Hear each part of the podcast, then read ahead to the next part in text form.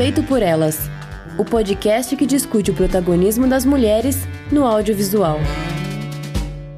Olá, eu sou Isabel Wittmann. Eu sou Camila Vieira. Eu sou Rosana Iris. E antes do programa começar, nós queremos agradecer as nossas queridas madrinhas Carolina Roncone, Letícia Santinon, Lorena Luiz, Isadora Oliveira Prata e o nosso madrinho, Thiago Maia. Nesse nosso intervalo de fim de ano deu tempo de dar uma arrumada no nosso site, né? Ele tava com vários bugs, estavam sumindo todas as imagens, foi trocado servidor, foi pago um ano adiantado, graças ao nosso financiamento coletivo, né? E logo mais a gente vai ter, agora em fevereiro mesmo, né? A renovação do nosso SoundCloud, né? Que também é anual. E, enfim, então a gente agradece imensamente a todo mundo que apoia esse projeto, a todo mundo que apoia o Feito por Elas e que possibilita a gente continuar levando esse podcast para todo mundo que ouve ele sem precisar colocar a mão no nosso bolso.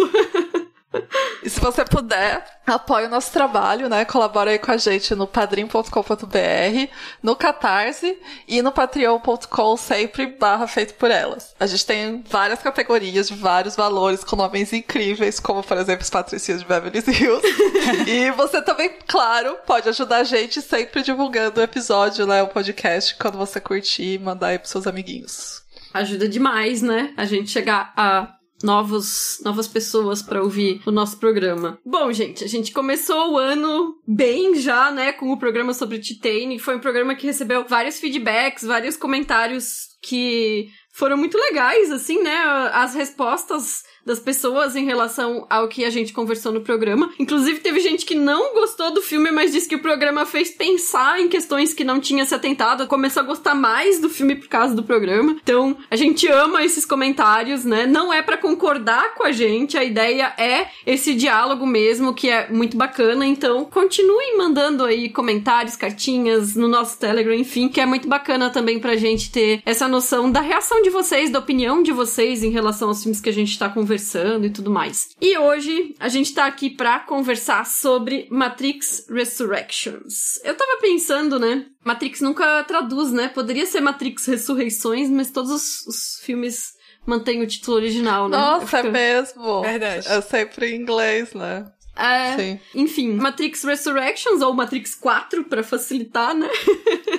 é o filme mais recente da Lana Wachowski, né? Que dessa vez tá fazendo a direção sem a irmã, sem a Lily Wachowski, parceira aí desde os anos 90, nos trabalhos de audiovisual das duas. Ele passou nos cinemas no final do ano passado e agora ele chegou no streaming da HBO Max, então tá disponível aí pra assistir não só no cinema, né? E antes de a gente começar essa conversa, vou deixar aqui um aviso. Primeiro, né, que o programa vai ter spoilers, obviamente, né? A gente vai discutir o filme até o final. E que nessa casa a gente ama e referencia as irmãs Wachowski. Eu, pessoalmente, acho que elas têm pelo menos umas cinco obras que eu considero maravilhosas na filmografia. Eu amo Ligadas pelo Desejo, o próprio Matrix, o primeiro, né? O Speed Racer, A Viagem e, claro, o Sense8, né? Que é seriado. Eu não amo de maneira incondicional o Matrix 4, mas então toda a crítica que a gente fizer aqui nesse programa, eu acho que Rosana e Camila gostaram mais do filme do que eu, vamos ver. Mas essas críticas elas vão sair justamente desse lugar de amor e de reverência. E porque eu esperava apenas o melhor, sendo uma das irmãs Wachowski. E bom, como eu falei, né, Matrix Resurrections é o quarto filme da franquia Matrix dirigido pela Lana Wachowski. Para falar dele, eu acho que a gente precisa primeiro primeiro começar pelo primeiro, né? Porque são obras muito interligadas, né? Óbvio, por ser uma franquia, mas a gente vai também é, falar de aspectos metalinguísticos e tudo mais que aparecem muito nesse filme. E eu sei que vocês também reviram, né, os outros filmes, né, Camila e Rosana, pra ver o quarto filme, então eu queria começar sabendo de vocês qual que é a relação de vocês com Matrix original e como que foi essa revisão agora em 2022.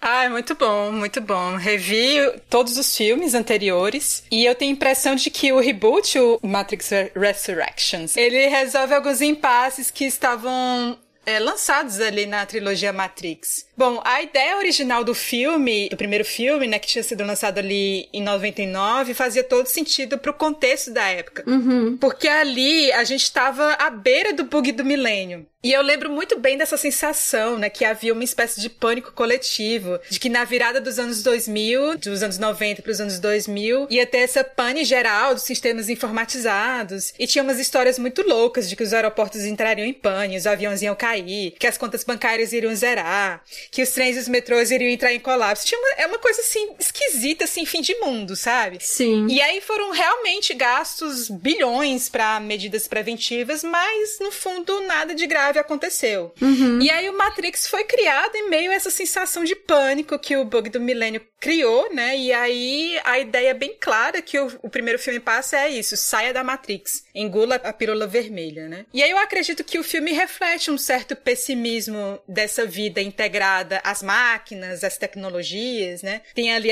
logo no início a referência aos simulacros e simulações, né? Quando o Neo abre para vender, sei lá, os disquetes, sei lá o que, para alguém, que é um livro do Jean Baudrillard, né? Que é um, um filósofo bem catastrófico, na, na minha opinião. e aí, hoje eu vendo o primeiro filme, eu acho tudo muito engraçado, sabe? Porque o que seria do filme Matrix sem o uso das tecnologias? sabe? Eu fico pensando Uhum. muito nisso, porque o que é mais genial no filme não é aquele universo realista da nave Nabucodonosor. Ele é muito realista, muito chato. As pessoas comem gororoba, sabe? Elas vivem num submundo com escassez de recursos. Uhum. O que é genial no filme é justamente esse universo da Matrix. E não é à toa que todos os conflitos. Eu fiquei me perguntando muito quando eu vi na época, por que, que todos os conflitos eles aconteciam na Matrix, né? Eles não aconteciam no lado real, assim, digamos assim. Eles aconteciam no virtual, né? E aí esse, esse virtual da Matrix ele expande essa percepção do real, né, pelo virtual. E Matrix em si, naquela época, reinventou o uso das possibilidades dos efeitos visuais, dos efeitos sonoros, né? Por exemplo, dessa vez eu fiquei prestando muito bem atenção nesse uso hiperrealista dos ruídos, sabe? Esse som dos passos, dos tiros, das quedas, são muito mais amplificados do que seria assim qualquer outro filme, sei lá, de ação, no Matrix fica muito amplificado, você realmente percebe, sabe? E esses giros em 360 graus, né, que virou meio que tendência e tudo, enfim. E aí vendo o filme hoje, eu achei muito engraçado vendo, escutando a frase do Cypher, que é o vilão da história, né? Que ele diz assim no momento que viver na ignorância é maravilhoso. E eu tento concordar com ele, porque esse universo virtual que o Matrix construiu é muito maravilhoso, gente. Só que o Cypher, ele vira o vilão da história. E eu acho super compreensível que tenha sido naquela época. Total. Inclusive o bullet time aí que tu falou, 360 graus e tudo, né? É um negócio que marcou tanto a época que depois foi até banalizado de tanto que foi replicado em outros filmes, né? Mas foi um avanço tecnológico do próprio cinema, vamos dizer assim, né? Da, da linguagem ali que foi utilizada, que se criou aquele equipamento para fazer aquele 360 graus de câmeras para poder viabilizar aquilo, né? Gente, Bullet Time é o melhor nome possível pra isso, gente. Toda vez que eu vi, eu falei, ai, gente, Bullet Time maravilhoso. Enfim, sobre os outros filmes lá, eu queria começar dizendo que eu não sou tão conhecedora assim da carreira da Lana e da Lily como a Isa. O único filme delas que eu vi além do Matrix é o Speed Racer, e eu só fui assistir ano passado. E eu não sou tão fã do filme como a galera geralmente é, que eu acho que ele tem fãs Ah, muito ardorosos. Eu gosto dele bastante, mas eu não, não é um filme cinco estrelas pra mim. É tipo 3,5, assim.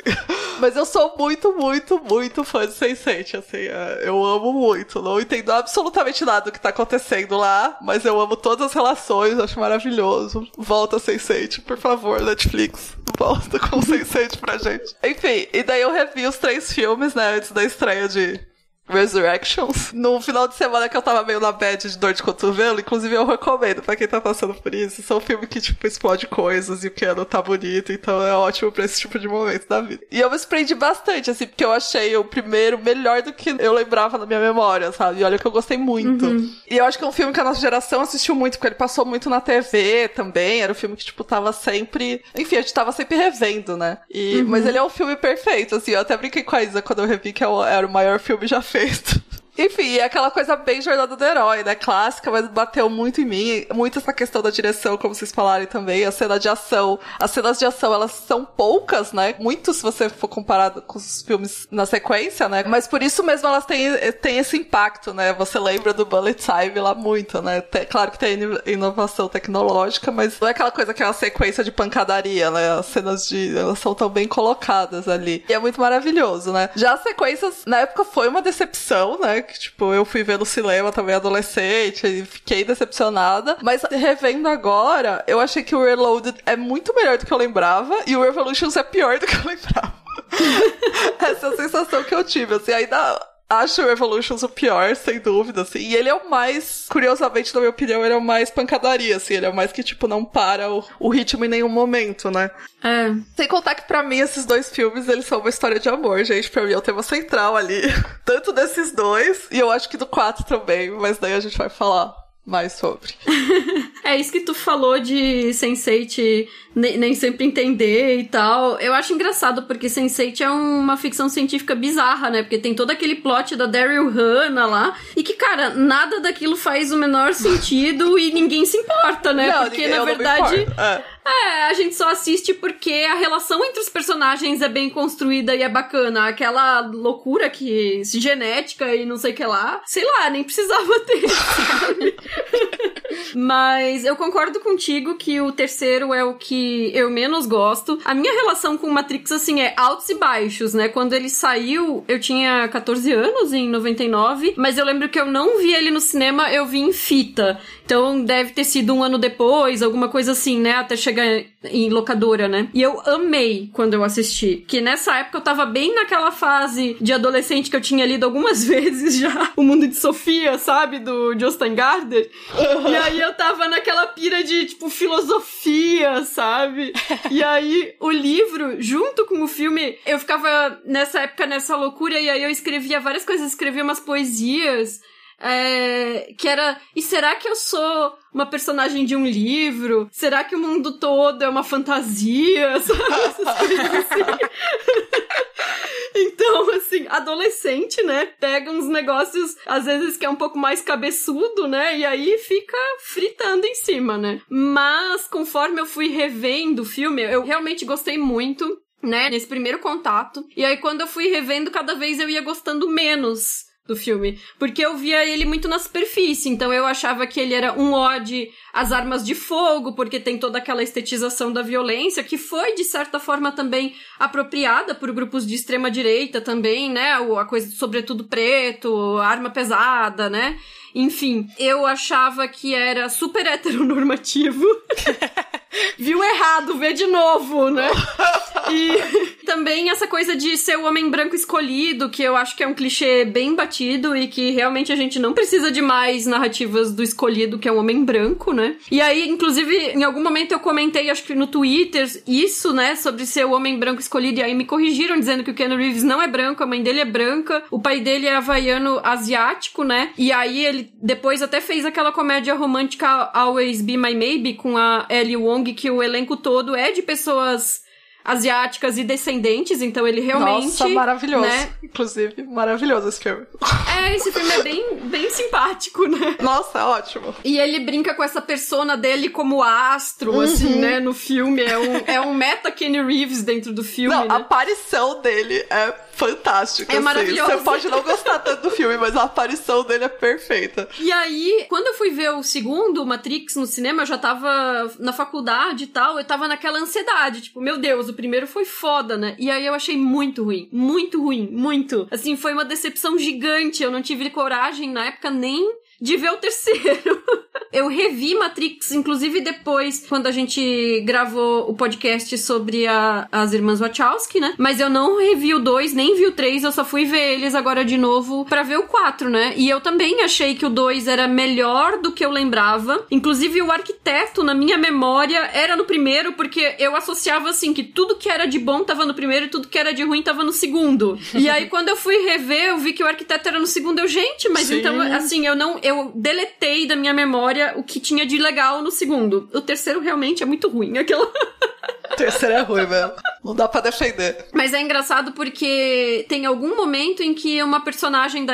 A gente vai falar ainda da empresa de videogame, enfim, tô me adiantando, mas ela fala assim: violência descerebrada, alguma coisa assim, não se aplica é fora da marca pra franquia, né? E eu não acho. Eu acho que o segundo e o terceiro tem muita sequência de ação que é, assim, meio sem plot, assim, sabe? Meio desconectado uhum. da trama. E aí, outra coisa sobre isso de eu, eu ter essa pecha de que Matrix era muito normativo, eu puxei um texto da Tasha Robinson que eu até usei em alguma crítica em, muitos anos atrás, que ela escreveu em 2014 pro The Dissolve, que era sobre síndrome de Trinity, que é um termo que ela cunhou e que ela definia como quando o filme tem alguma mulher fodona que tem muita experiência no que ela faz e ela é criada como um desafio pro personagem principal masculino, que é um novato, né? Ou ele representa o homem comum, muitas aspas, e aí ela cria uma linha de chegada para ele, que é tipo, o objetivo dele é ser bom igual aquela mulher, só que ele que acabou de chegar acaba sendo até melhor do que ela e, enfim, sendo escolhido, essas coisas. Então, é exatamente o que acontece em Matrix, né? Porque a gente é apresentado a Trinity absurda, né? E o Neo é o cara que caiu de paraquedas e de repente ele tá lá fazendo, ele é o escolhido, né?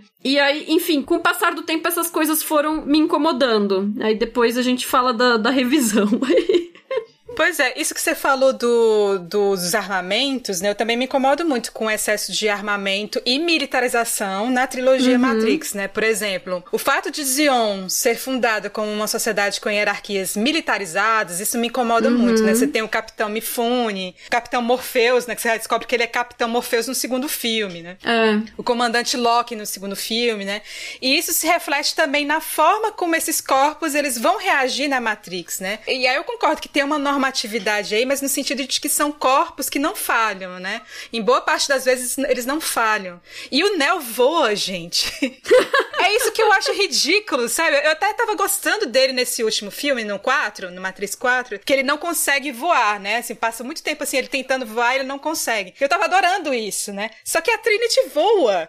E eu fiquei, não, gente, não. Porque essa coisa de voar é uma habilidade muito de super-herói, né? Que a gente vê muito nessas histórias de super-herói. E, e eu acho que tem muito a ver com essa ideia do escolhido, né? Que a trilogia várias vezes tenta colocar em xeque, mas de alguma forma ela sempre retoma, né? Essa ideia que tava lá no primeiro filme, que é bem platônica, na verdade, né? Essa coisa da. Ah, entre o mundo das aparências, que é Matrix, e o mundo das essências, que é Zion, vai lá o Platão, né, o escolhido, te salvar e mostrar o conhecimento, sabe? Então, acho isso é uma coisa, assim, esquisita para mim, sabe? E aí, eu particularmente não gosto dessa ideia do escolhido também, assim como a Izzy também não gosta, né? Porque ele anula as coletividades, tenta se dar um peso para as coletividades ali no segundo filme, mas fica uma coisa, assim, meio no caminho. E aí, sobre a Trinity, eu concordo que ela esteja ali muito em função do Neo, né? Mas, ao mesmo tempo, eu fico pensando assim, que é uma personagem tão icônica. É. E principalmente icônica nas cenas de luta, sabe? Eu tava vendo recentemente o Viúva Negra, até comentou com vocês, né? E, e, e, lá no filme da Marvel, a Viúva Negra é questionada pela irmã, né? Porque que ela cai daquele jeito com as pernas abertas e olhando pra frente, né? Fazendo uma pose. E eu fiquei percebendo isso, eu nunca tinha percebido, Sim. né? Porque, enfim, a irmã dela disse que ela é muito exibida e tal. E eu fiquei pensando, nossa, gente, gente, é mesmo. É o mesmo gesto que a Trinity faz quando ela cai nas cenas de luta ali. É super referência, sabe? Virou uhum. referência, sabe? Para as heroínas, assim, dessas histórias. O, o, segundo filme abre assim, inclusive, né? Ela caindo com a perna aberta, assim, né? Do Exato. pulando a moto ali e caindo, né? Nessa posição. Pois é, e aí eu falei, né, que eu revi Matrix pro nosso, nosso programa das Irmãs Wachowski, né? E esse programa foi de 2017, janeiro de 2017, então é um programa que já tem cinco anos, né? E era aquela loucura, né, que era um monte de gente gravando, a gente fez sobre a filmografia inteira delas, então acho que seis, sete filmes, nem sei. Era um caos, né? E, e para esse programa eu revi os filmes dela e deixei as duas sequências de Matrix de fora e revi Matrix e continuei achando que era o filme mais fraco das Wachowski sem ser o Destino de Júpiter. Então, assim, eu precisei dessa revisão agora, né? Porque. Viu errado, daí viu de novo. Vi... Exatamente, é isso. Mas é isso que é interessante, né? De a gente fazer essa revisão meia década depois e perceber, nossa, eu tava completamente equivocada, que idiota. E aí, na, na, época que acabou o Sense8, eu escrevi até um artigo que era sobre o queer na obra das Wachowski, né? E eu não revi Matrix para escrever aquele artigo. E aí eu fiz só um parágrafo ampassando, assim, sobre Matrix, dizendo que ele era normativo, de novo, só me repetir, e eu me arrependo, sabe? Porque tá escrito, tá lá até hoje, assim, né? E não tem como, não tem como mudar, né? E aí agora revendo eu fiquei, cara, maravilhada, assim, porque Matrix é queer pra cacete, sabe? Quando começa e aí o Neo encontra a Trinity pela primeira vez e aí ele fala que pensava que ela era homem e aí ela diz que quase todo mundo acha, né? Cara, eu ri tanto nessa cena, eu ri alto, eu voltei e assisti de novo, assim, sabe? Porque é óbvio que a primeira camada que a gente lê é que porque ela, porque ela é hacker, tá na internet anônima e a gente tende a pensar que um hacker vai ser um homem, né?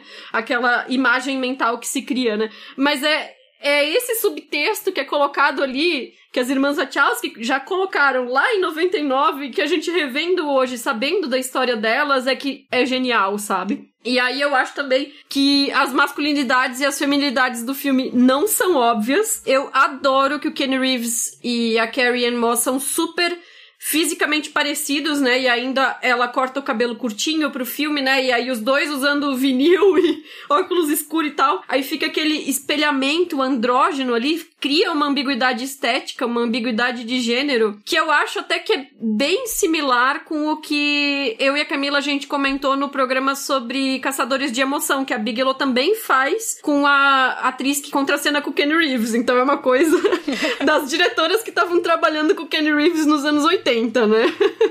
eu gosto muito que o agente Smith ele é aquela pessoa que tá ali pessoa, aspas, né? Aquela entidade que tá ali para fiscalizar, para ser o agente da manutenção da norma, né? Ele é a cis heteronorma, né? E ele é interpretado pelo Hugo Even, né? Então, assim, quem conhecia o Hugo Even nos anos 90 era por causa de Priscila Rainha do Deserto, né? então, assim, é quase um disparate, assim, é quase rir da cara da própria norma, sabe? Colocar o Hugo Even nesse papel. E o agente Smith, ele também tem outra tirada que é interessante agora, olhando em retrospecto, é que ele insiste em ficar chamando o Neil pelo nome morto, né? Vamos chamar assim, do personagem, né? O Thomas Anderson, Mr. Anderson, né? Que é um nome que não é mais dele. Eu acho que isso também encaixa muito numa perspectiva de entender Matrix como uma narrativa trans, né? E mesmo vendo a variedade de corpos protagonistas, né? Porque eu falei do meu incômodo com o Neil sendo escolhido um homem branco, mas embora ele não fosse branco e eu que fiz fiz a leitura equivocada, mas a gente vê que tem uma variedade de corpos, de raças ali colocadas no filme, de performatividades e tudo. E tem também uma personagem que é a Switch, que é Switch é tipo trocar, né? Em inglês, mais ou menos, tipo inverter, não sei, mais ou menos isso, né? E ela é uma personagem que coloca uma atriz que é tem uma androginia ali, uma ambiguidade, mas que originalmente ela era para ser interpretada por um homem e uma mulher, dentro e fora da Matrix. Só que as irmãs Wachowski não conseguiram colocar essa ideia com o estúdio, né? Fazer o estúdio aceitar essa ideia. Então elas conseguiram fazer isso, é colocar uma atriz que passasse essa noção de ambiguidade de gênero. Então, é isso, né? Assim, é um filme que tudo é sobre como a gente é programado para ser de um jeito certo, ou no caso, para performar um tipo específico de comportamento para ter um determinado tipo de vida. Tem muito isso, né? De que a vida na Matrix é uma vida muito perfeitinha, né? E como fora da Matrix a gente vê que são tudo programações, ou a gente poderia dizer construções sociais, né? E, e a vida real, né, como a gente realmente é, pode ser mais difícil, mas é uma vida mais libertadora, né? Seria para esses personagens, enfim. Tô palestrinha, mas é porque eu revi Matrix, o primeiro, né, pra ver esse filme 4 e eu fiquei completamente apaixonada por esse filme, gente. Eu vi ele todo errado todos esses anos. Impressionante. mas não, eu acho que você não leu errado. Acho que foi um outro momento que você interpretou de uma outra forma e agora você tá interpretando. Enfim, porque eu acho que é isso. Os filmes da Matrix, ele tem, né, várias formas de interpretar. Né? Tem, tem, tem, essa questão do gênero, que para mim eu acho que fica mais claro nesse quarto filme. Você pode entender a trilogia também como uma alegoria do capitalismo também, que as pessoas são controladas, né? Elas são apenas bateria, né, para alimentar uhum. esse sistema maior, que, que é muito maior que elas. E tem esse pânico da tecnologia que na época eu já tinha pensado sobre isso, para mim ficou mais evidente, assim, sabe? E que eu acho super engraçado também. É, essa noção do pânico da tecnologia, é, a gente consegue perceber mais hoje justamente por esse distanciamento, assim, né? Desse momento do bug do milênio, né? Mas isso que tu falou da crítica anticapitalista e tudo, né? É interessante porque no trabalho do Neil no filme 4, agora os colegas estão fazendo tipo um brainstorm, muitas aspas, né? Estão ali discutindo o que que seria a franquia Matrix, né? A gente vai falar mais pra frente sobre essa questão metalinguística de falarem de Matrix dentro de Matrix, né? E aí eles mencionam mencionam isso, né? Ah, é políticas trans, é anticapitalista, né? Então, é essas coisas que o próprio público associa como as ideias centrais, os pilares, né, pra trilogia. Mas a trilogia, ela não se resume a uma coisa só, né? Ela realmente tem todas essas facetas. Eu gosto que dá pra falar desse filme, tipo, de muitas maneiras, né? Como a, a, uhum. a Camila citou, assim. A gente pode interpretar de todos esses jeitos que vocês falaram. Ou ele é apenas um puta filme de ação muito bem feito e super bem dirigido, né? tipo, porque fazendo a comparação freestyle aqui com Mad Max Fury Road, Estrada da Fúria, né? Que dá para você ter várias discussões também sobre escassez uhum. de água, mudança climática, mercantilização do corpo da mulher, etc, etc, etc. E é um puta de filme de ação que você fica com os olhos vidrados sem piscar um minuto, né? Então eu acho que ele, ele abre para tudo isso também, né? Boa comparação, inclusive. e, inclusive, essa coisa da tecnologia e tal, eu acho que o filme tem essa vibe de mundo pós-Exterminador do Futuro, né? Que as máquinas já dominaram tudo, né? E a Camila falou de como que o filme não seria possível sem a tecnologia, né? Eu mencionei ali o Bullet Time pensando na tecnologia extra filme, mas ah, inclusive o visual do filme, né? Porque o que a gente pensa em Matrix são as letrinhas verdes, né? Uhum. Essa imagem que remete a ao computador e tudo, é, a própria Matrix, que é um, uma simulação de realidade virtual, né? Enfim, eu acho que é isso, né? É, é, realmente são muitas camadas, mas é, pode ser apenas um ótimo filme de ação, porque realmente é um ótimo filme de ação. Exatamente. e bom, a gente fez todo esse rodeio, né, falando dos três primeiros para chegar no Resurrections, que é um filme que já abre puxando o primeiro filme, né? Porque a cena de abertura é, é uma paródia, é um remake, é, né? Aí aquela coisa, né, que no brainstorm lá eles também ficam dizendo, né, é um rebranding, é, o que que é, né? É um assim, reboot. Reboot. Bom, enfim, é um, uma refeitura, uma releitura de uma cena do primeiro filme, né, que é a Trinity de costas, ela é filmada de costas e aí chegam os guardas, né? Só que dessa vez o desfecho muda, né? Porque inclusive a gente tem uma personagem, depois ela vai ser apresentada, né, que fala que ela tá assistindo, mas alguma coisa mudou e a gente tem do lado de fora o guardinha que fala a mesma coisa do primeiro filme, né? Que é seus homens já estão mortos a essa altura, mas eles não estão mortos a essa altura, né? Porque teve essa mudança, né? Essa alteração no código, que é um código baseado naquela realidade do primeiro Matrix, né? Sim. aí já começa essa confusão. E aí a gente tem o, ne o Neil, né? Que voltou tá atendendo de novo pelo nome morto, né, como Thomas Anderson. Teoricamente, né, no 3, no final do 3 ele tinha morrido lá na batalha final com as máquinas, e aí depois é explicado pra gente que ele foi ressuscitado dentro da Matrix, com outra vida falsa, blá blá blá. E aí a gente fica sabendo depois que é explicado, né, que manter ele e a Trinity vivos gera mais energia, né, porque como a Camila falou ali, a Matrix era isso, né, era uma fazenda de humanos entubados que viviam a realidade virtual enquanto os corpos reais deles estavam gerando energia para as máquinas, né, que dominavam os humanos. E nessa nova vida do Neo, ele tá entediado, ele tá deprimido. Ele é um criador do jogo Matrix. Então, quando os personagens se referem a Matrix dentro do filme Matrix agora, é essa trilogia de sucesso de jogos mas obviamente estão falando dos filmes, né? E o Neil tá, tá trabalhando num jogo que se chama Binary, né? Que é binário em inglês, né? que é maravilhoso, né? E é uma simulação de realidade, né? Então. E aí a Visão, a produtora de jogos, vai fazer um jogo 4, ele participando ou não. E aí começa a metalinguagem, né? Porque a Lana Wachowski já deu entrevista dizendo que ela foi avisada disso, que o filme 4 ia ser feito se ela quisesse participar ou não.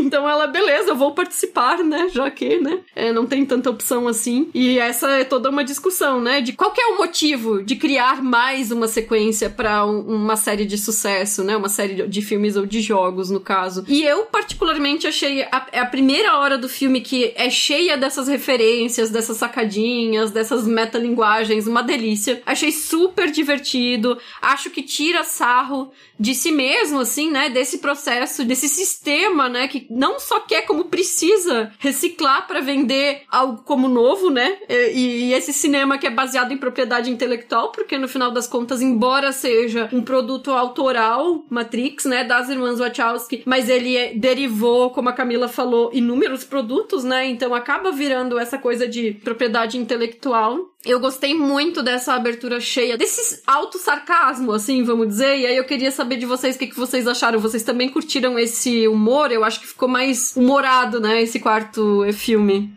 Ah, completamente.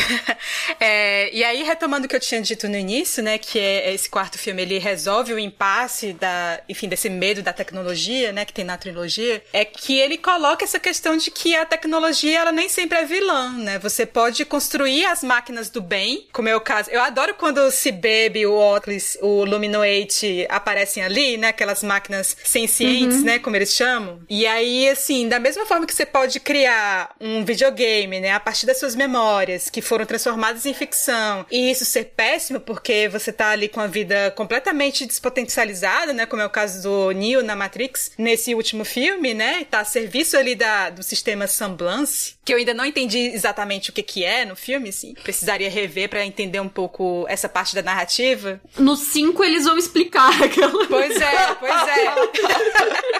Vou ver o 5 e aí ver o 5 pra entender. Mas ao mesmo tempo, é a tecnologia que permite com que esses morangos, né, sejam plantados ali naquela terra uhum. de Zion, né, que era uma terra fadada como infértil, né? A terra de Zion era uma terra devastada, né? E aí se dá essa refundação de um território pelo auxílio das máquinas, né, que é que torna possível a construção de Io. Então eu achei muito interessante Io, sabe? Oi, é... Jujuba. A Jujuba tá. Olá. e ela aí... concordou. Ela concordou. E aí tem até uma, uma mensagem ecológica ali no meio, né? Quando eles uhum. falam como é que funciona o biocel, que também se deve ao uso da tecnologia, né? Para reequilibrar os ciclos da natureza. Então eu acho isso tudo muito interessante, né? E também eu acho que tem a ver com essa recusa do binarismo, que eu acho que fica muito clara ali no filme, né? E para pessoas uhum. trans como a Lana Wachowski, colocar o binarismo em questão é fundamental, né? Quer dizer, escolher entre a pílula azul e a vermelha acaba sendo muito limitador. Uhum. É, eu gostei muito, também amei o filme. Esse ponto da referência que vocês já falaram. E ele é um filme muito consciente, né, de si mesmo. E eu acho que esse tipo de coisa é uma coisa muito complexa de fazer, né? Sem ficar ridículo, assim, ou sem ficar forçado, né? E eu acho que a Lana resolve brilhantemente. Eu acho que é principalmente isso que você falou, Isa, que ele não se leva tão a sério nesse momento, né? Ele, se, ele meio que ri daquela situação que ele tá ecoando, né? O que ele já fez. E claro, o filme ele precisa, né, ecoar o, o, de certa maneira os originais, né? Uma vez que a gente tá vendo uma continuação aqui. Mas ele faz isso sem ficar maçante, sem ficar tudo explicado no diálogo. Alô, Marvel, inclusive. E essa ideia de botar o Neil, o criador do videogame, que é a própria vida, né, dele, é, é meio assustador, mas ao mesmo tempo é muito brilhante, né, que é essa maneira meio de torturar ele, né, porque ele tá aquilo tudo tá presente na vida dele ao mesmo tempo que não tá, porque ele não tem memória, né? Uhum. Então. E eu também concordo com a Camila de que fica mais clara essa questão de identidade de gênero aqui no Resurrections. Não sei se fica mais explícito e eu sou meio lenta e não peguei das outras vezes, mas eu acho que aqui tá mais óbvio, talvez, né? Essa questão do binary mesmo que vocês já falaram, dele se ver de uma maneira e o mundo vê ele de outro. Enfim, tem um monte uhum. de exemplo, né? É, e isso que a Camila falou do, do medo da tecnologia, né, que nesse filme deu uma diminuída, né, de, meio que. Não é que inverteu, mas assim, soube lidar melhor, né? De que a gente não precisa extirpar a tecnologia da nossa vida, né? Sim. Acho que é uma questão interessante, porque. Até por causa da minha pesquisa, né? Porque a maioria dos filmes que tratam. Ficção científica mesmo, né? Que tratam de questões tecnológicas e tudo mais, geralmente tratam o avanço da tecnologia como uma coisa que cara, vai dar merda no final, sabe? sempre, sempre os seres humanos se dão mal, a gente perde pras máquinas, a gente perde pras inteligências artificiais, a gente perde pros alienígenas tecnologicamente mais avançados, etc, etc. Então é difícil ter uma abordagem utópica, e isso é um negócio que até eu, eu tenho que ainda tô refletindo sobre isso, como que isso vai se dar na conclusão da minha pesquisa, porque, embora o meu recorte também mostre muito isso, eu pessoalmente não tenho esse pessimismo, sabe? A gente usa a tecnologia pro nosso benefício cotidianamente, sabe? A gente tá aqui gravando um podcast e cada uma tá na sua própria casa. E sem a tecnologia a gente não teria vacina, gente. pois é. Verdade. Exatamente. Então eu acho que essa tecnologia fobia aí. Sim. Eu não consigo me colocar nesse lugar porque eu simplesmente adoto as coisas que chegam até mim, sabe? Eu acho que a tendência da gente, enquanto ser humano, é adotar as coisas que chegam até a gente de avanços tecnológicos. É claro que a gente tem diversos avanços tecnológicos que estão vinculados a determinados processos capitalistas que acabam nos tornando reféns em alguma medida, e aí a gente entra na questão dos nossos dados sendo vendidos em redes sociais e tudo mais, os algoritmos, né? Mas eu não acho que a gente precise extirpar a tecnologia, e aí realmente esse filme lida muito melhor, né, com essa questão. Outro ponto que eu gosto do filme são algumas sacadinhas, assim, né? Algumas questões de roteiro até. Que, tipo, quando a gente revê a Trinity, quando o Neil revê ela lá no café, né? Que inclusive o nome do café é Simulate, que é tipo simular com latte, que é café ao leite em inglês. café com leite, né? Então, tipo, cara, é, é umas, umas coisas assim que eu fico, cara, esse processo de roteiro deve ter sido muito bom. Mas, enfim, a Trinity ela aparece ali, né? E ela tem um nome novo, né? Que é Tiffany, né? Que é completamente não o nome de uma heroína de ação, né? e aí ela tá ali casada, ela tá com filhos, né? Os filhos estão ali do lado dela. Aí a piada pronta desse momento em que ela é apresentada, reapresentada pra gente, é que o marido dela aparece também. E aí a gente vê que o nome dele é Chad, né? Que Chad é, em inglês é uma gíria pra macho alfa, hétero top. Mentira! Não Sim. sabia disso, meu Deus.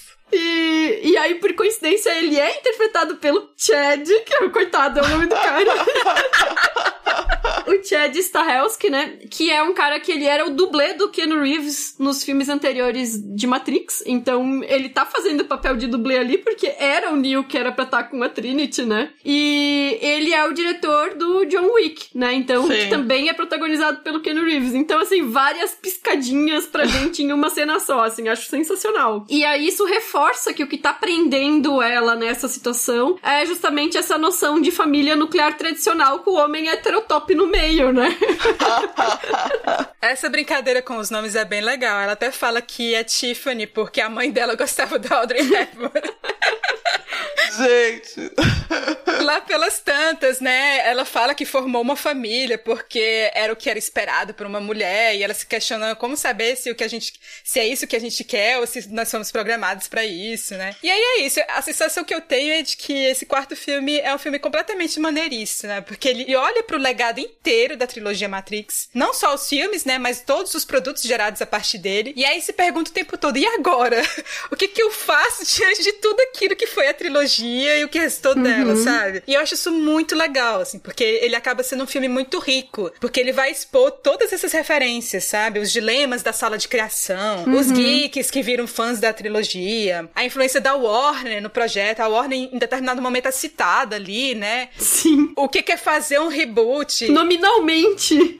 É, exato. Então eu acho isso tudo muito legal. Ah, muito bom. Uma outra coisa que eu gosto muito no filme, e que é citado várias vezes, é essa questão da escolha ser uma ilusão, né? Vocês já falaram também. Eu vou fazer outra comparação freestyle aqui, porque eu só faço comparação freestyle, que é com o Fleabag, que é aquela cena com a terapeuta, que ela tá dizendo pra Fleabag, ah, você já decidiu o que você vai fazer, não adianta eu falar nada aqui, né? E eu acho que dá pra gente interpretar por esse viés, né? Como quando o Morfeu novo diz lá pro Neil quando ele tá preso lá em Yo, se ele escolheria ficar lá ou, ou ir tirar a Trinity da Matrix. Mas isso não é uma escolha, né? É uma ilusão que existe outra opção pra ele além de obviamente, atrás da Trinity, né? Uhum. Depois eu fiquei pensando também se isso não seria uma referência a essa ideia de opção sexual, sabe? Que isso é uma escolha, né? Tipo, ainda mais isso dentro do filme, né? Que ele tá é, continuamente rindo da binaridade das coisas, né? Então, enfim, é muito bom como eles trabalham isso da escolha também. Eu não tinha pensado sobre esse aspecto de da sexualidade. É, não é sei uma... se foi muita viagem da minha parte, tá, gente? Mas é isso. Eu, eu A obra é aberta, né? Interpreto como eu quiser. Exatamente, eu vi. Eu vi da maneira que eu quis ver, e é isso. Mas, assim, aí agora eu vou começar o meu trabalho de advogada do diabo, tá? Eu falei, né? Eu gosto muito dessa primeira hora do filme, né? Mas aí eu acho que tem um meio ali no filme que eu acho que fica muito arrastado e eu não gosto muito. Que tem aquela sequência do Neil lutando com Morpheus e aí depois aparece o, o novo agente Smith, que aí o Neil já sabe que é o agente Smith, né? E aí tem a ponta do merovingio aleatória. que é muito engraçado. É, é, muito, muito engraçado. engraçado. E aí depois tem aquela sequência super bonita. É um visual bonito, né? Que é um entardecer, mas que é inteira um diálogo expositivo sobre como salvar a Trinity. Aquela cena não acaba nunca. E aí eu queria saber se vocês também ficaram com a sensação de que, apesar de ter várias sacadas boas, teve coisa que ficou sobrando no filme. Então, eu tive essa sensação com a cena do Neil e a Nairobi, logo que ele chega lá em Yo, que na minha opinião virou uma parada meio PPT, né? Com ela explicando o que, que aconteceu depois que ele foi embora. e daí tem, tem a estátua do Morfeu lá, e enfim, depois que ele morreu, né? E, ou sei lá, o que que voltou pra Matrix, sei lá o que aconteceu com esse homem, né? Quando ele não tava uhum. lá. E, enfim, daí mostra lá o Morfeu, mostra os morangos, mostra a nova inteligência artificial lá ajudando, blá blá blá, e ele explicando, a gente fez isso, a gente fez aquilo, não sei o quê. Eu entendo que seja importante que a gente tenha aquelas informações, mas eu achei meio PPT demais, assim, pro meu gosto. Mas eu acho que daí o filme logo volta no ritmo pra mim, como eu falo, eu citei antes, né? O, logo que ele foge ali, ele é preso e logo ele foge, pra mim já o ritmo volta no, no que eu gosto, assim. Pois é, eu acho que tem muitas coisas na narrativa do filme que eu não entendo, essa parte do semblance, vou ver no, no próximo filme. mas sei lá, eu, eu saí do filme com a impressão de que talvez ele seja mais genial que os outros, ou então ele é simplesmente um amontoado de coisas meio confusas e misturadas, sabe? Mas uhum. é, é, isso, eu acho que talvez a gente vai precisar de algum tempo para digerir melhor esse filme. É, acho que sim. Porque que nem eu e a Rosana, a gente já reviu, já é a segunda vez, mas foi muito sim. perto, né? O que a gente viu e a revisão, né? Eu acho que sim. mais um tempo para digerir realmente Ajuda, ajuda. Mas aí eu vou voltar, sair de novo do papel de advogado do diabo, voltando, né? Que eu queria fazer um parênteses para elogiar o elenco, porque tem uma quantidade grande de personagens novos ou repaginados, né? E, enfim, o Ken Reeves e a Carrie Ann Moss tão ótimos como sempre, né? Lindos e tudo mais, né? Inclusive, eu achei linda a cena em que ela acorda depois que ela sai da Matrix e os dois estão com cabelo grisalho raspado iguais, como no primeiro filme. Achei legal Ai, isso. sim! É. Ai, meu Deus! Mas agora grisalho, assim, então acho que é legal como captura também essa passagem do tempo, né? E eu amei o Jonathan Groff como o Smith, eu assisti a Glee, né? Então... e ele é o Rei George também para Hamilton, quem já assistiu o Hamilton, enfim, acho maravilhoso. Aquela cena que dispara um alarme de incêndio no escritório e aí ele se dá conta que ele é o Smith, ele começa a gritar Mr. Anderson. Eu acho muito boa, assim. eu também gosto do, eu não sei pronunciar o nome dele, mas eu vou dizer Yahya Abdul Matin, segundo, que ele fez o Dr. Manhattan na série do Watchmen, que a gente já mencionou algumas vezes, que é com a Regina King, né? E é o novo Morpheus, eu acho que ele tá muito bom. Eu gostei de todas as pequenas aparições dos Sensates, né? tipo, meus filhinhos. eu só não gosto do Neil Patrick Harris, porque eu acho que ele é um ator canastrão, ele tá o canastrão de sempre, eu acho que ele destoa do resto do elenco. Eu até fiquei pensando que, por exemplo, Garota Exemplar, que é outro filme que eu amo, e é outro filme que, tipo, eu amo apesar do Neil Patrick Harris, porque ele quase estraga o filme, assim. Então tem que meio que relevar a presença dele ali, né? E a única coisa que eu gostei dele é os óculos azuis, porque eu acho que tem essa relação, né, que ele mantém o Neil ali tomando a pílula azul, né? E o gato gato dele que chama Deja Vu, né? Acho ótimo.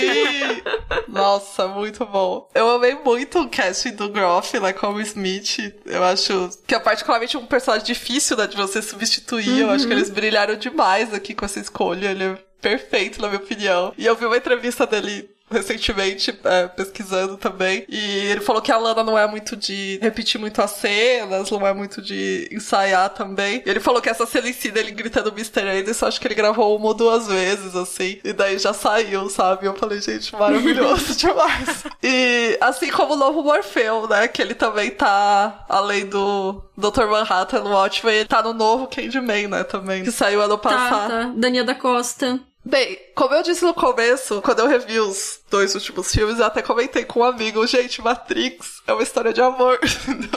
e é isso que tá mais presente aqui nesse quarto também, na minha visão. Primeiro porque eu, eu gosto do que o papel da Trinity cresce, né? E ela já cresceu ao longo da trilogia, né? Comparado ao primeiro. Mas aqui ela tá mais no centro da história, na minha opinião. E eu vou ser cafona aqui, tá, gente?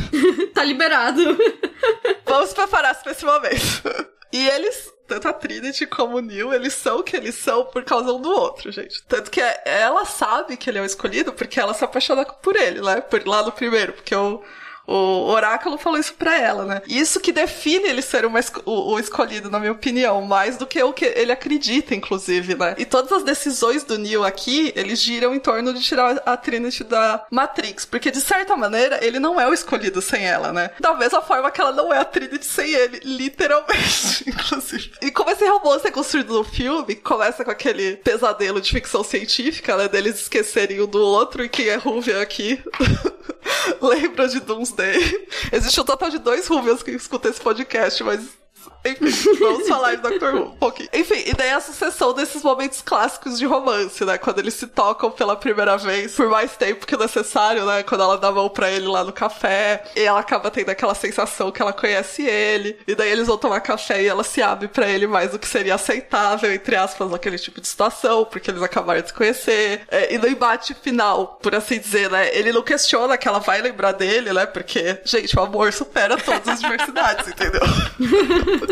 E tem a questão do ritmo também, que é uma coisa que eu lembrei de Scandal, porque a gente só faz referências freestyle aqui, da Shonda Rhimes. Só referências top. Que a série é famosa, né? Porque tem aquele ritmo super acelerado. Mas nas horas que a Olivia e o Fitz estão juntos, o ritmo muda, a trilha muda, a montagem fica mais lenta. E aqui tem um pouco disso também quando eles se conhecem, né? Se conhecem.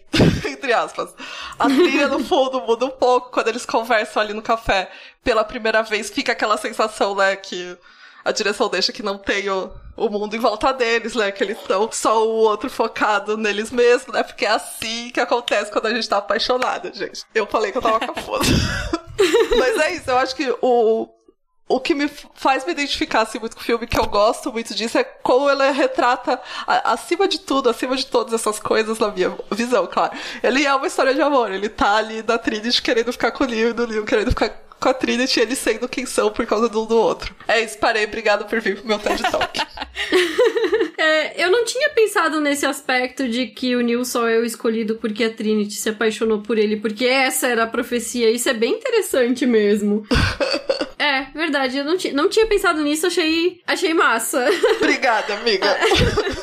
Agora, aquela. Agora você vai destruir minha ideia, é isso. É. Sem destraga prazeres, eu, eu vou ter que dizer. Tem também no primeiro filme aquela coisa de que é ela que acorda ele, né? Então ele é um belo adormecido, né? Que também é uma inversãozinha ali, né? Mas Dito isso, eu vou ter que ser a pessoa chata para fazer um contraponto de dizer que eu gosto do romance deles, da Trinity do Neil, mas assim, especialmente depois de Sense8, que expandiu tantos, assim, tantas possibilidades de conexões e de gênero e de sexualidade e tudo mais na obra das Wachowski, me decepcionou um pouco.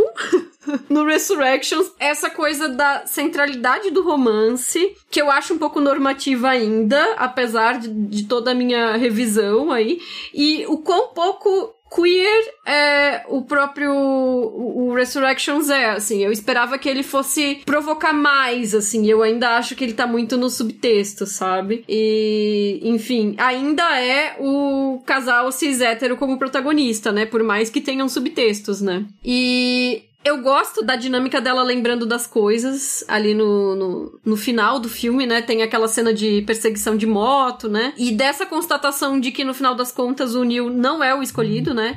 Que ele era um escolhido e que eles se complementam, né? Essa coisa dessa. Acaba sendo uma dualidade deles, apesar de o filme querer fugir dos binarismos, mas vira uma dualidade é engraçado porque o nome dela é Trindade, né? Mas o terceiro elemento não, não aparece, né? Mas eu acho que essa coisa de os dois se complementarem desfez um pouco do meu incômodo com o primeiro filme. Principalmente nessa coisa específica dele ser o escolhido e tal, né? Mas essa questão, não sei, essa coisa do romance, eu acho ainda um pouco normativo, sabe? Mas é um incômodo pessoal meu, assim. Que eu pensei que depois de Sense8, elas iam chutar mais o pau da barraca e ia ser um negócio muito mais, assim, menos subtexto, sabe? E é isso, né? Agora, assim, esse final do filme, essa. A última meia hora do filme, assim, eu acho que, para mim, né, que eu falei que ali no meio dá uma embolada, volta a ser sensacional e eu gosto quando tem aquela cena também do terapeuta que até dialoga com o que a Camila tinha falado no começo do programa, né? Que as pessoas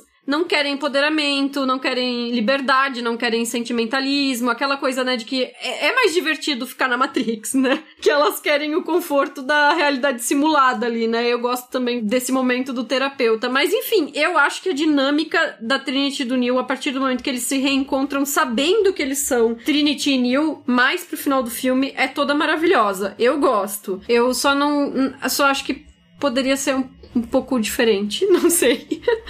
Pois é, sobre essa figura do terapeuta ou analista, né? Eu confesso que quando apareceu ali, eu fiquei, opa, eu fiquei um pouco incomodada, porque eu acredito que isso pode ser um gatilho muito cruel para as pessoas trans, sabe? Uhum. Porque fica muito claro ali que o analista, ele manipula os sentimentos, né? Digo mais em relação ao que o próprio personagem fala no filme, né? Uhum. E aí, assim, eu particularmente gostava mais da ideia do arquiteto uhum. da trilogia Matrix, né? Mas aí quando se torna um profissional da psique, né, como analista eu fico um pouco em dúvida sobre os desdobramentos disso, sabe? Só que tem aquela fala final do Neo e da Trinity dizendo que eles não estão ali para negociar nada com ele, né? E que eles vão reconstruir aquele mundo, né? Que é um mundo criado pelo analista. E que eles adoraram a ideia que ele deu de pintar o céu com arco-íris, né? Alô, LGBTs! Eu achei super legal é isso, nóis. né? Apesar de que, que é, um, é um diálogo super pronto e direto, mas uhum. eu achei uhum. legal terminar isso como um contraponto a essa figura do analista, sabe? Não, eu gostei. Esse aí eu gostei também. Achei que ficou, ficou legal esse ponto final. Mas é engraçado que aquilo que tu mencionou dessa, dessa coisa dos poderes de super-heróis, porque o filme ele termina com esse ar de filme de super-herói, né? De tipo, vamos varrer os vilões aqui.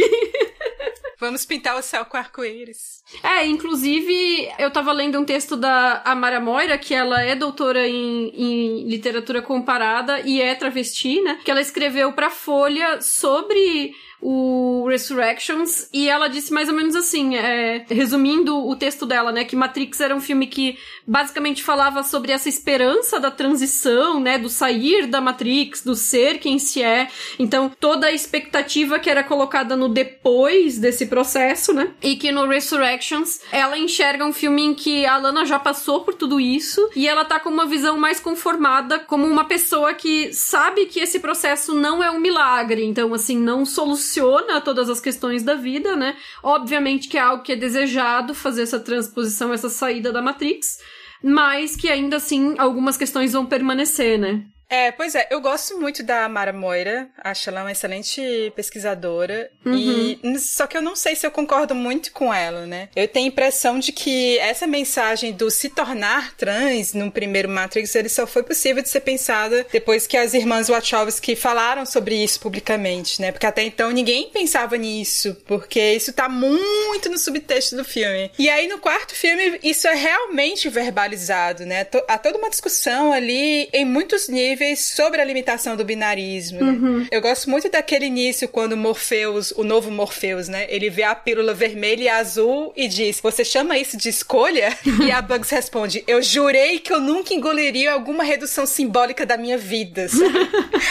então, então, eu não sei se todo esse, esse questionamento é uma conformação apenas, sabe? Acho que ela tá colocando coisas ali e eu não sei se é uma situação conformista, sabe? Uhum. Eu não acho que ela quer dizer no sentido sentido de conformista, e eu acho que realmente o filme não é conformista, mas eu acho que é num sentido de que o sair da Matrix não é milagroso, né? Que assim, a, a, a vida ela continua tendo seus problemas e a gente pode até pintar o céu de arco-íris, né? Mas alguns aspectos são resolvidos, outros seguem, porque não a vida toda de um sujeito não se resume ao sair da Matrix, né? Não é o único aspecto da vida de uma pessoa, né? E no caso específico, o sair da Matrix especificamente como o vir a público ou assumir a sua transgeneridade, né? Então, assim, a questão da transgeneridade é um aspecto da vida de uma pessoa trans, né? Mas sempre vão continuar existindo os outros, né? Mas aí essa é uma certa ansiedade em relação a esse processo, né? Que um pouco se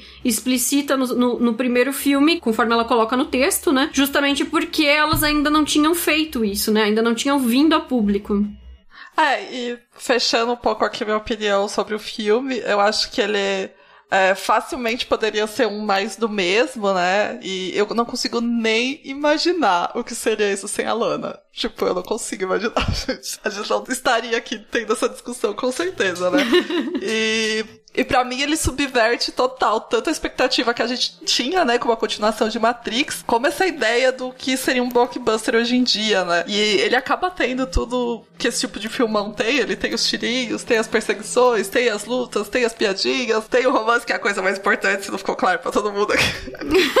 é, ele é extremamente bem sucedido nisso, né? E ele é o, principalmente, ele é muito bem dirigido, né? É aquela piada, né? Um blockbuster feito por uma diretora. Né? E Outra sequência que eu não citei, mas que eu gosto demais, é o momento que toca White Rabbit do Jefferson Airplane, que é uma música que eu fiquei ouvindo incansavelmente quando saiu o trailer, né? Que é a música do trailer. E eu gostei demais da maneira que ela inseriu aqui, com essa repetição do dia a dia do Neo, né? Daquela rotina dele que ele quando ele tá indo na Matrix. E, enfim, gente, é um puta, puta filme aí.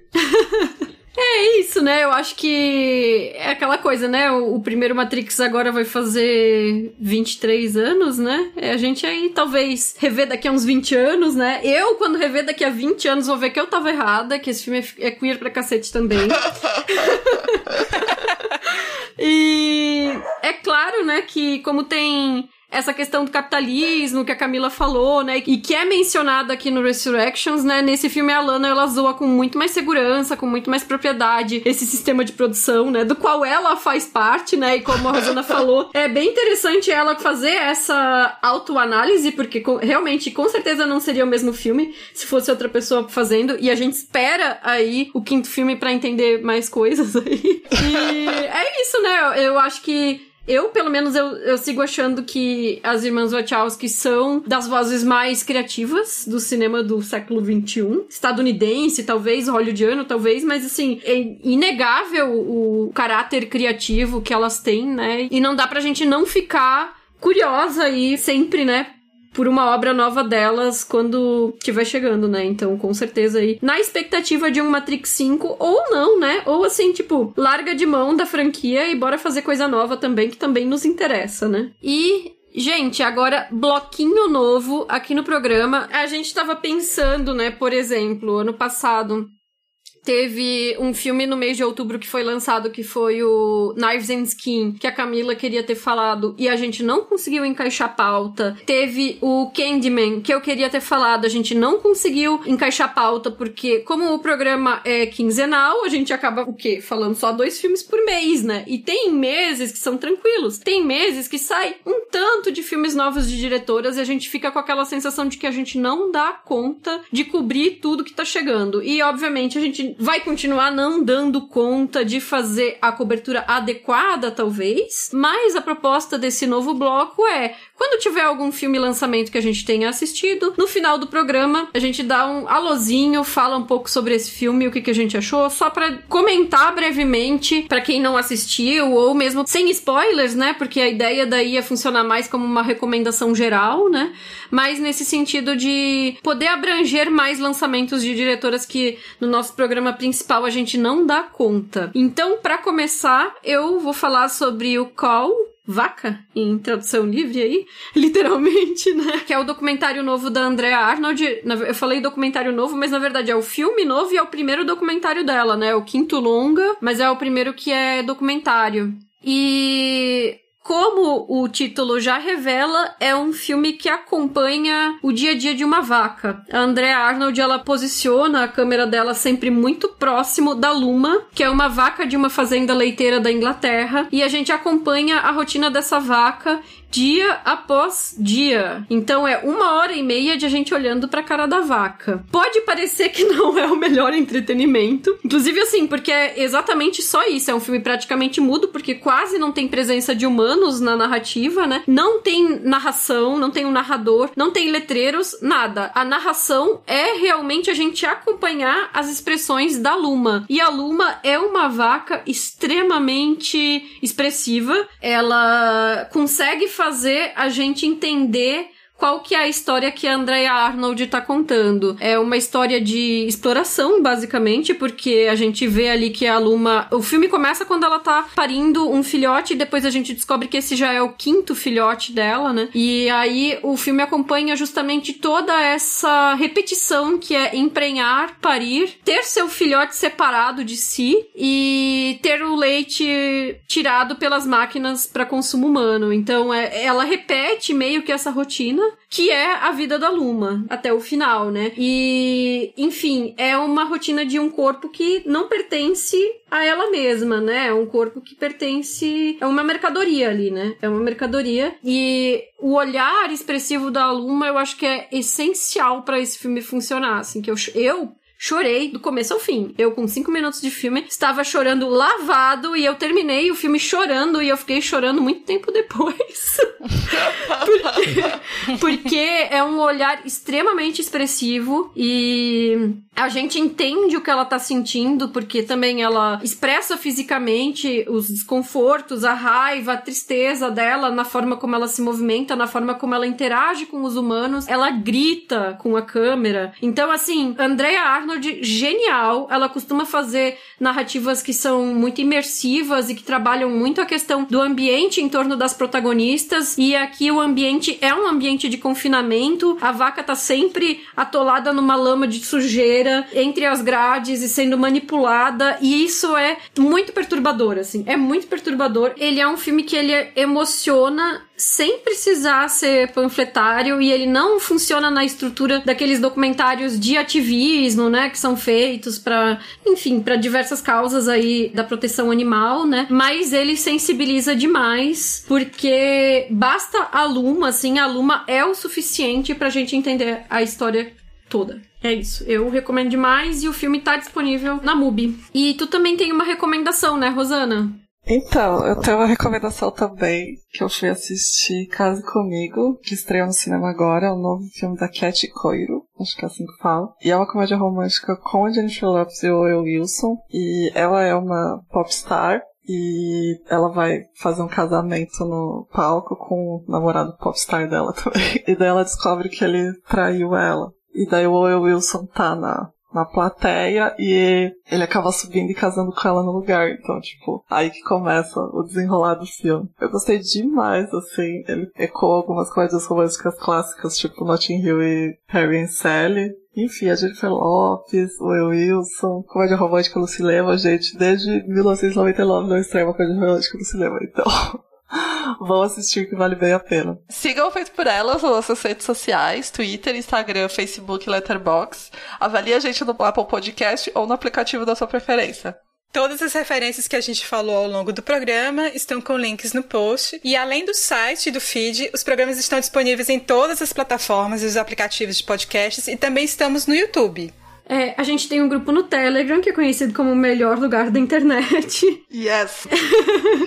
o link para entrar no nosso grupo do Telegram também vai ficar lá na postagem. E você pode mandar comentários sobre esse programa para o nosso e-mail contato, arroba feitoporelas.com.br ou lá no nosso site, feitoporelas.com.br. E o nosso próximo programa vai ser sobre o filme A Filha Perdida, que é dirigido pela Maggie Gyllenhaal e que está disponível na Netflix. Obrigada pela audiência e até o próximo programa. Valeu, gente. Tchau, tchau, gente. Tchau. A pesquisa, a pauta e o roteiro são de Isabel Wittmann, Camila Vieira e Rosana Iris. Produção Isabel Wittmann. Edição Domênica Mendes. A arte da capa é da Isabel Wittmann. Vinheta de abertura composta por Felipe Aires. E a locução da vinheta é da Débora Garcia.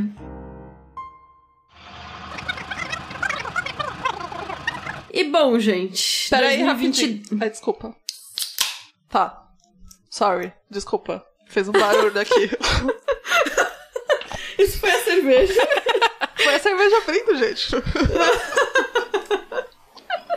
aconteceu, aconteceu. É.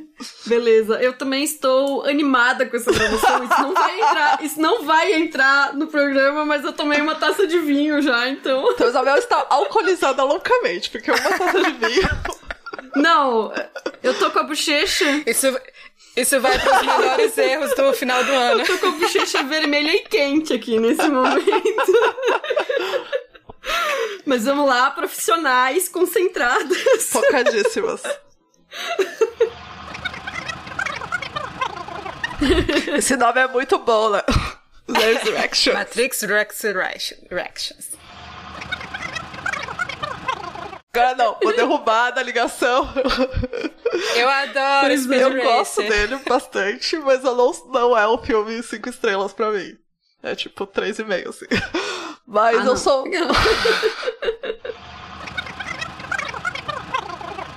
A gente quer só ver a galera se pegando lá em oito, gente. É pra isso que a gente tá assistindo. É, a gente só quer a musiquinha do meme do He-Man. Nossa, É. sim.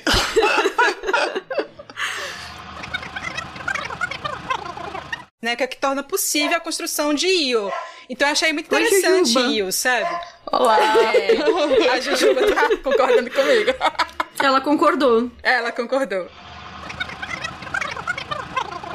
Mas o terceiro elemento Sim. não, não aparece, né? É o amor, Isabel. Isabel, Ai. é o amor. Ai, gente, não é possível que seja isso. Aquela bem... Aquela bem é, antirromântica, né?